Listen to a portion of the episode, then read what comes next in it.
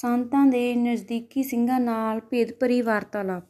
ਜ਼ਿਲ੍ਹਾ ਮੋਗਾ ਵਿੱਚ ਪੈਂਦੇ ਪਿੰਡ ਘੋਲੀਆ ਕਲਾਂ ਦੇ ਸਿੰਘ, ਭਾਈ ਹਰਚਰਨ ਸਿੰਘ ਅਤੇ ਕੁਝ ਹੋਰ ਸਿੰਘ, ਜੋ ਭਾਈ ਜਰਨੈਲ ਸਿੰਘ ਅਭਿਆਸੀ ਨੂੰ ਕਾਫੀ ਲੰਬੇ ਸਮੇਂ ਤੋਂ ਜਾਣਦੇ ਸਨ। ਇਹਨਾਂ ਕੋਲ ਆਮ ਆਉਣੀ ਜਾਣੀ ਸੀ। ਜਥਾ ਸੰਗਤ ਵੱਲੋਂ ਭਾਈ ਜਰਨੈਲ ਸਿੰਘ ਨੂੰ ਦਮਦਮੀ ਟਕਸਾਲ ਦਾ ਅਗਲੇ ਮੁਖੀ ਚੁਣੇ ਜਾਣ ਦਾ ਫੈਸਲਾ ਲਿਆ ਗਿਆ।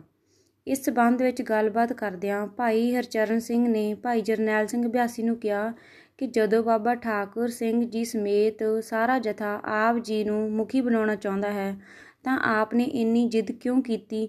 ਤਾਂ ਭਾਈ ਜਰਨੈਲ ਸਿੰਘ ਨੇ ਕਿਹਾ ਕਿ ਭਾਈ ਹਰਚਰਨ ਸਿੰਘ ਜੀ, ਇਸ ਵਿੱਚ ਕਈ ਭੇਦ ਹਨ ਅਤੇ ਇਹ ਸੇਵਾ ਵੀ ਭਾਰੀ ਕਠਿਨਾਈਆਂ ਭਰੀ ਹੈ।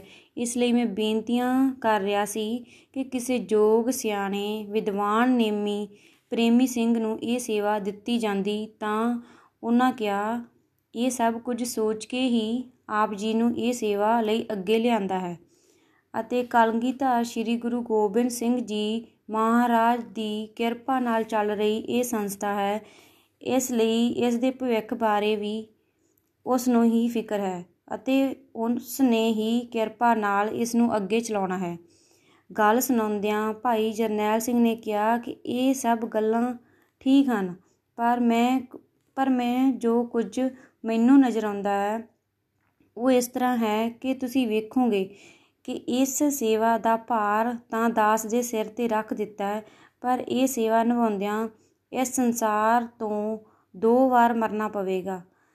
ਇਹ ਗੱਲ ਸੁਣਦਿਆਂ ਭਾਈ ਹਰਚਰਨ ਸਿੰਘ ਨੇ ਪੁੱਛਿਆ ਕਿ ਇਸ ਦਾ ਕੀ ਮਤਲਬ ਹੈ? ਤਾਂ ਉਹਨਾਂ ਕਿਹਾ ਕਿ ਇਸ ਦਾ ਮਤਲਬ ਤੁਸੀਂ ਆਪ ਹੀ ਵੇਖ ਲੈਣਾ। ਭਾਈ ਹਰਚਰਨ ਸਿੰਘ ਜੀ ਘੋਲੀਏ ਵਾਲੇ ਦੱਸਦੇ ਹਨ ਕਿ ਉਹ ਪੂਰੀ ਤਰ੍ਹਾਂ ਇਸ ਗੱਲ ਨੂੰ ਟਾਲ ਗਏ।